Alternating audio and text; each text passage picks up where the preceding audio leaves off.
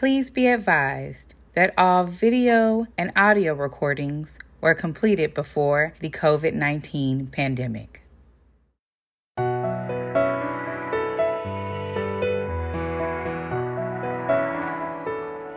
Black Female Project.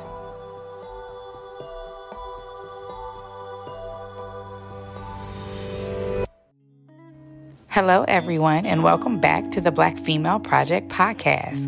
This is Che Abram. In this episode, we are interviewing Doctor Abayomi Jones. And before I get into her story, I just want to share you a little bit about my story that fits, I think, beautifully with this.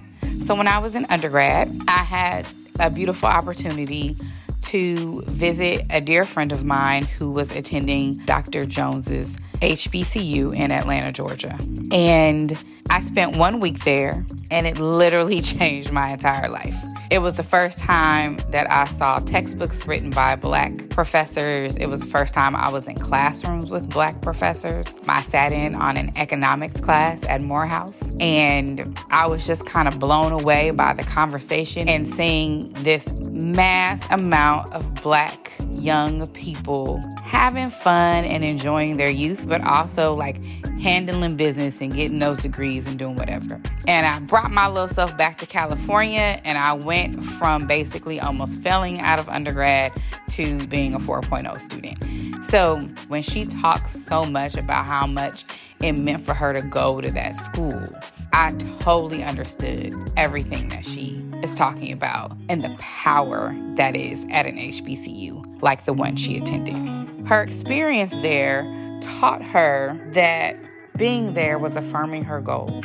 And it also taught her to appreciate the diversity within the Black community, which is something I think we don't think about very heavily, is that even though I'm a Black woman and you're a Black woman, you know, we have differences that we need to step back and appreciate. Probably my most favorite thing that she talks about is she knew early on that she liked to make decisions and she liked to be in charge.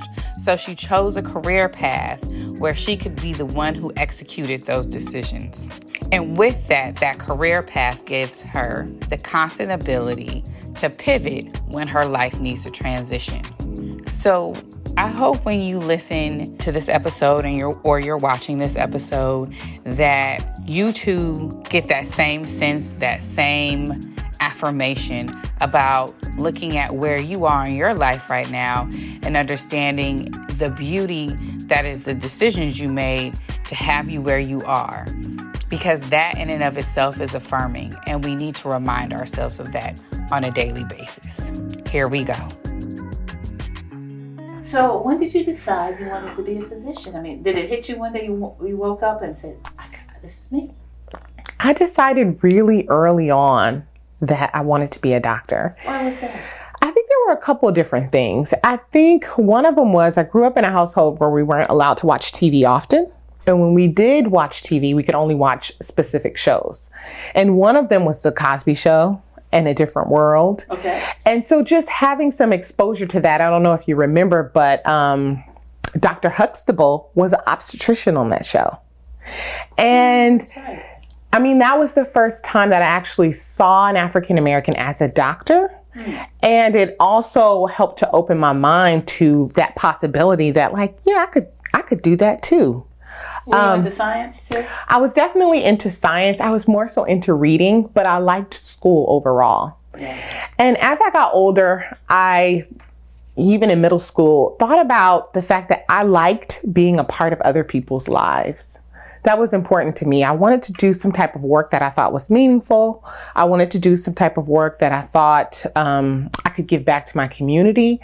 And I liked interacting with people. I liked relationships. And so I really saw being a physician as an entry point into people's lives and a, a way to help them in a real and tangible way. Exactly. So what, what else do you do? So we do pediatrics, so we see children. We do geriatrics, so we take care of older people. So you do prenatal and postnatal? We do prenatal and postnatal as well, yeah. And we also get to take care of adults, which touches on internal medicine.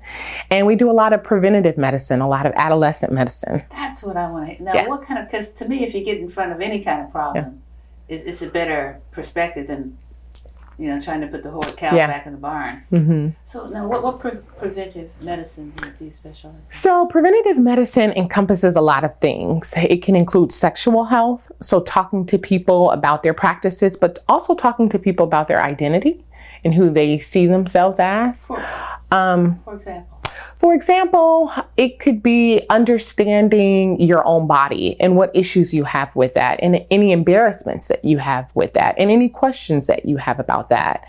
Um, talking to people about what's going on in their mind, how they see themselves, how they feel about themselves. Are people open to that, talking to you? Because people, you know, it's private. Yeah, it is. People. But I do often comment to people that one of the things that I love about my job is that even as a perfect stranger, people are willing to talk with me and divulge secrets to me that they might not have told anyone else. Because patient privilege, doctor yeah. privilege. It's the relationship. It's inherent in the relationship mm-hmm. that this is a person who you'll be able to talk to and who's not going to be shocked, who's not going to kick you out of their office, but who's going to allow you to have a space to kind of discuss whatever issues you want to talk about. And what, what have been some of your biggest surprises in talking with people? Maybe, you know, young ladies or young men? Teenagers. Yeah, I feel like I'm always surprised in a good way about how open and honest people are with me. I think it's an internal barrier where it's like, I need to make this person feel like I can understand them or where I relate to them, or if they don't see themselves in me, they're not going to talk with me. But that's actually not true. So I'm able to talk to a range of people, people of different classes, people of different backgrounds and nationalities, and people are pretty open and honest. Well, you're an open and honest person, so I think I that am. It reflects. So how was Spelman? Spelman was awesome. I should say awesome sauce. Okay, Spelman was Spelman was, Spelman was once in a lifetime. Really? Yeah. Why? It's one of the best decisions I ever made. And why is that? A couple of reasons. One is because I've always wanted to go to Spelman.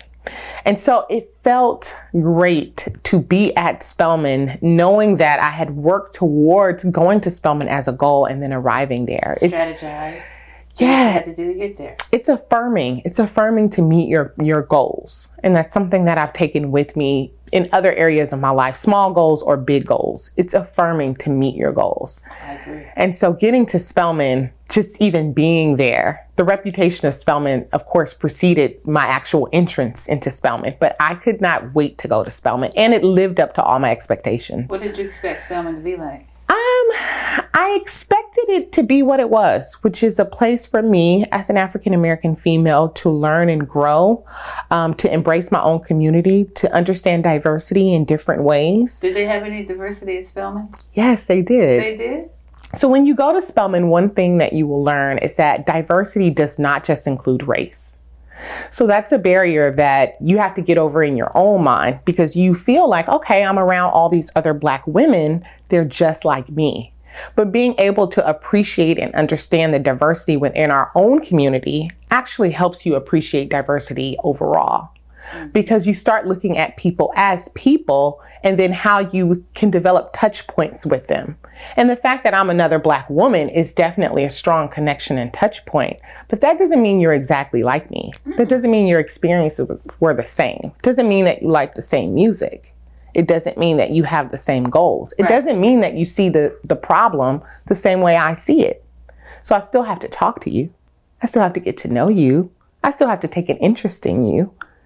You know, and that's something that te- Spelman teaches you through experience, and it stays with you.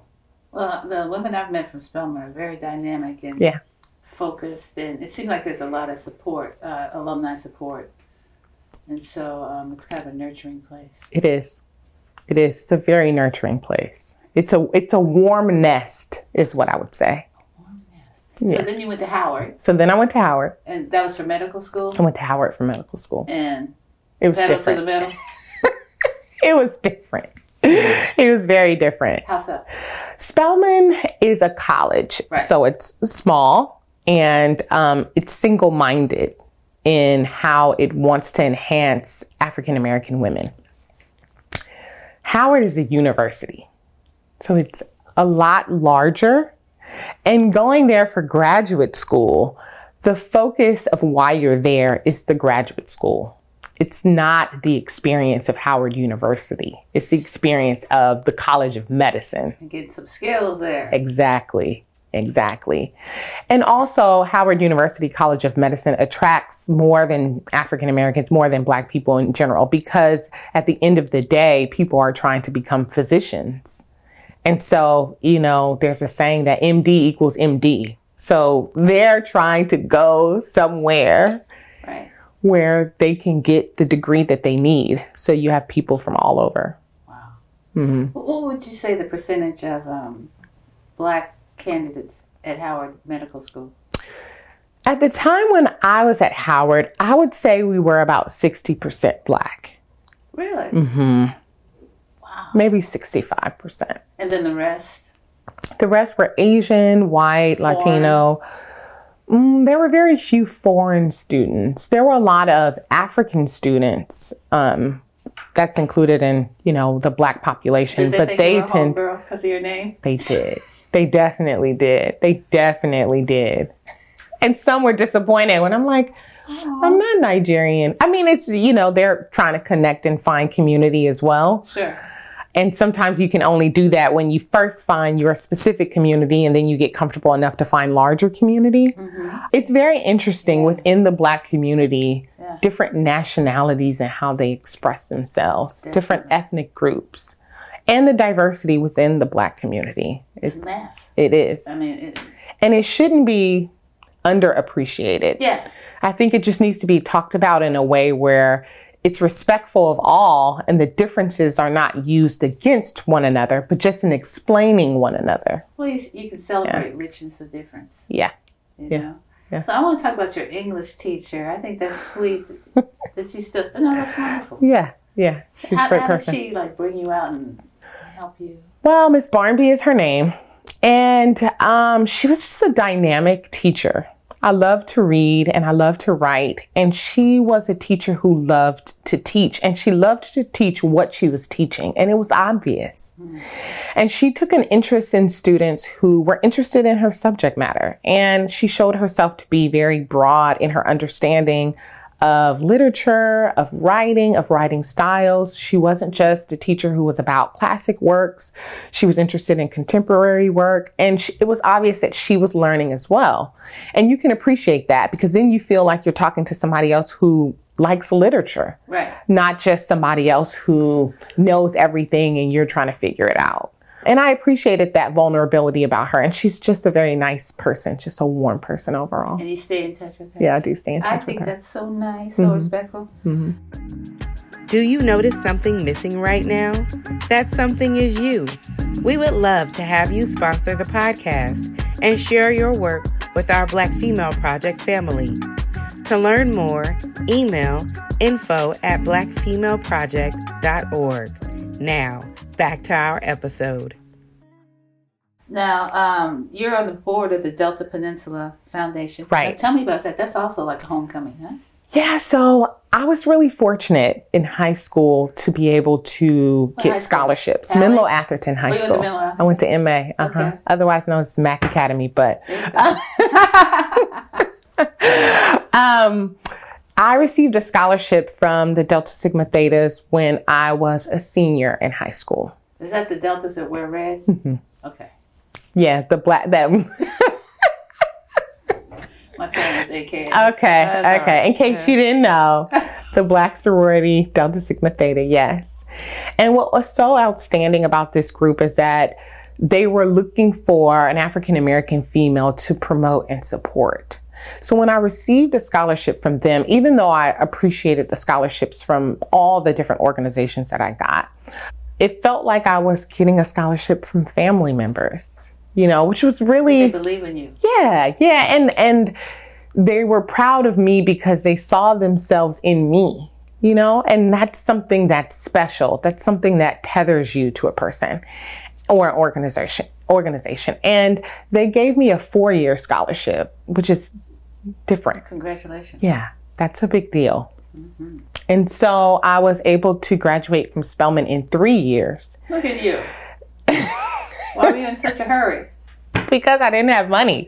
So, okay. so when I went to Spelman, I took as many classes as I could every semester. I wasn't trying to graduate early. I was trying to get it all in. I was trying not to waste any money.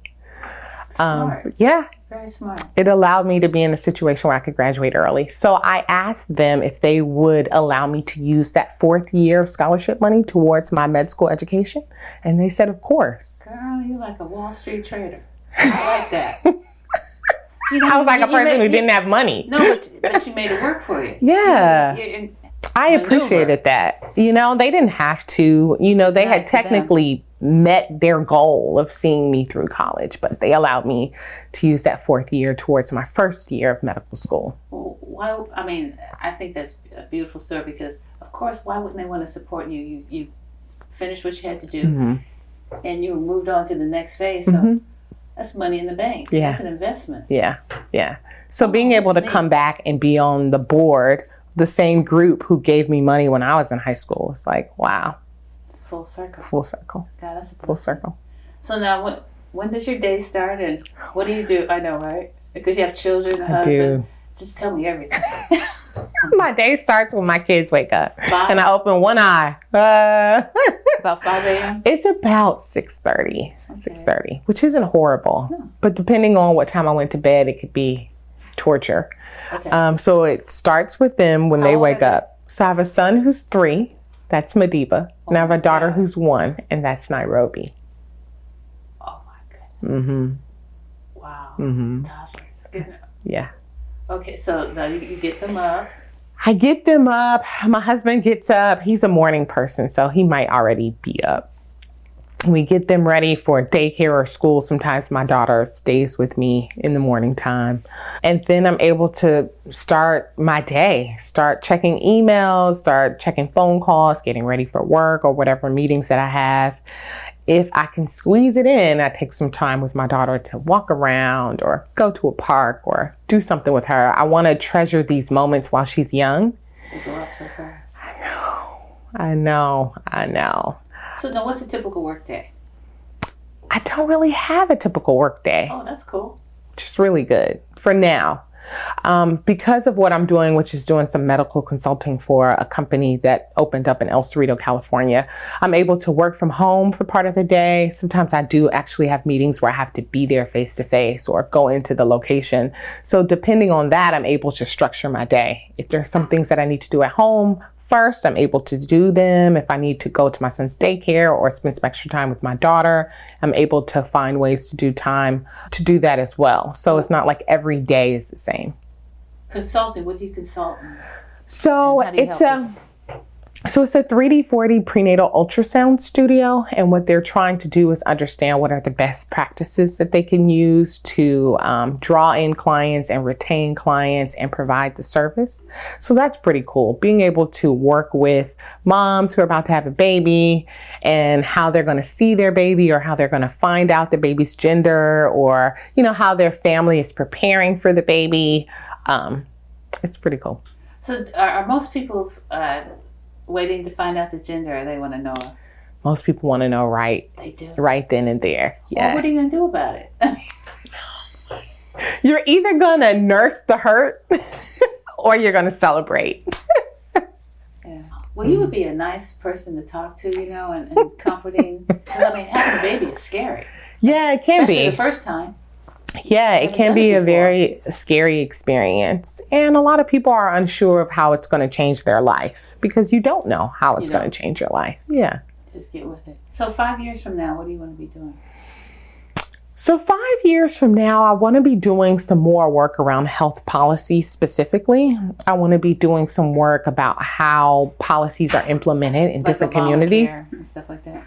Maybe it could be that, or it could be on more on a local level in terms of how are we carrying out some of these preventative policies that okay. we want to have on the books. Right. How what does it actually look like? And you do statistics and see how yeah. things are going. Yeah, but also the conversation about what health means has expanded over time, and I'm interested to see in five years where that conversation will be going. Um, there's a lot of emphasis now on mental health, which I think is great. But there was a time when when you talked about health, you were only talking about a person's physical body. But mental is physical. Now we appreciate that. But there was a time when it wasn't appreciated to the level that it is now. You definitely hear more people talking about mental and behavioral health issues in the context of healthcare versus a time when that was really taboo, or that was really under the table, or it was just seen as a total separate entity, right, that wasn't really up for public discussion. Well, it's a good thing things have changed, because you got to be stable. Yeah. You know, to function and be your best you. Yeah. So uh, what would you tell the young ladies that, you know, are thinking about going into medical school or the medical field in some way? What advice would you have? You know, just in general. Yeah. In general, I would say to do it, and to do it step by step. I think, you know, it can sound overwhelming when you consider the amount of school that you have to complete and the amount of training that you have to complete. So when I was in the sixth grade, was I thinking, man, I want to be in school for an additional twelve years? No, I wasn't thinking that. Right. But you graduate eighth grade, then you graduate high school, then you graduate college, and you just take it step by step. Right. I would also say that being in the medical field is a great way of ensuring that you will have a career versus just having a job. Mm-hmm. And I think that's important to think about, being able to pivot when your life pivots, being able to transition. Yeah, and having a degree in medicine and working in the medical field gives me that flexibility. Specifically about being a doctor, what I like to tell people is that if you're the type of person where you like to be in charge and you like to make decisions, you need to know that about yourself. You need to know that yeah, about yourself. Yeah, yeah. And that's one thing that I do enjoy in terms of In terms of being a physician. I enjoy being able to make the decisions that get executed. That's important to me, and that's something that drives me, even in, in learning more about medicine and staying current about right. medicine. Right. The weight and the responsibility of it is heavy, which gives you a lot of work to do, but it's also very rewarding. How do you relax? Man, I relax with my kids, getting on the floor with them, playing games. Um, I relax by reading. I still love to read. Yeah, I still love to read. Still love to read. Um, I relax by watching films. I like foreign films, but I also like, you know, just regular films as well. And then I just relax with good company. Good for you. Yeah, just good old school company. Well, as you say, you have a holistic approach to, to medicine, but you have a holistic approach to life, I think. Yeah, and yeah. It serves you well. Yeah. Let me ask you one last question. Sure. Who would you put on your Black female Mount Rushmore? Wow. Four, four figures. Four figures. Four figures. Wow, that's such a weighty question. And I have and to think back over all of time. Just impressionistic. Hmm. I would definitely put Sojourner Truth on there. Ain't I a woman? Yeah, I really appreciate her message. Yeah. And I really appreciate the expansion of thought. Um, at a time when it's just like, you were thinking about that back then. She was at that feminist. Yeah. You know, was Cady Stanton. Oh my gosh. And she addressed them and said, ain't I a woman? I loved it. Yeah. So I would definitely put her on there, number one. I would put Toni Morrison on there as well. I appreciate her artistry and her mind. I would put my grandmother on there. I have two grandmothers. Maybe you could put both on there. I would have to, have, to, I have to put both of them on. I have two dynamic grandmothers, only one who's still currently alive, which is why I say that. Yeah. I think I might put Michelle Obama. I know that's an obvious choice, but I think... I think she's still a good choice. I think definitely, she's still a good choice. Definitely. Thank you, Abayomi, for coming in. Oh, yeah. Thank you for having me. And tell them where they can get a hold of you. You can get a hold of me multiple places, on LinkedIn, on Facebook, on Instagram, Abayomi Jones, Abayomi Jones, M D. And I would love to connect with you. But you're not that Missus Jones, are you? With Billy Paul? No.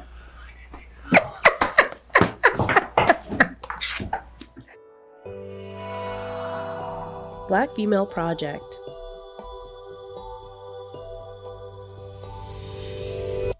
We invite you to learn more about the women in this episode, Black Female Project, and ways to support the project by going to w w w dot black female project dot org.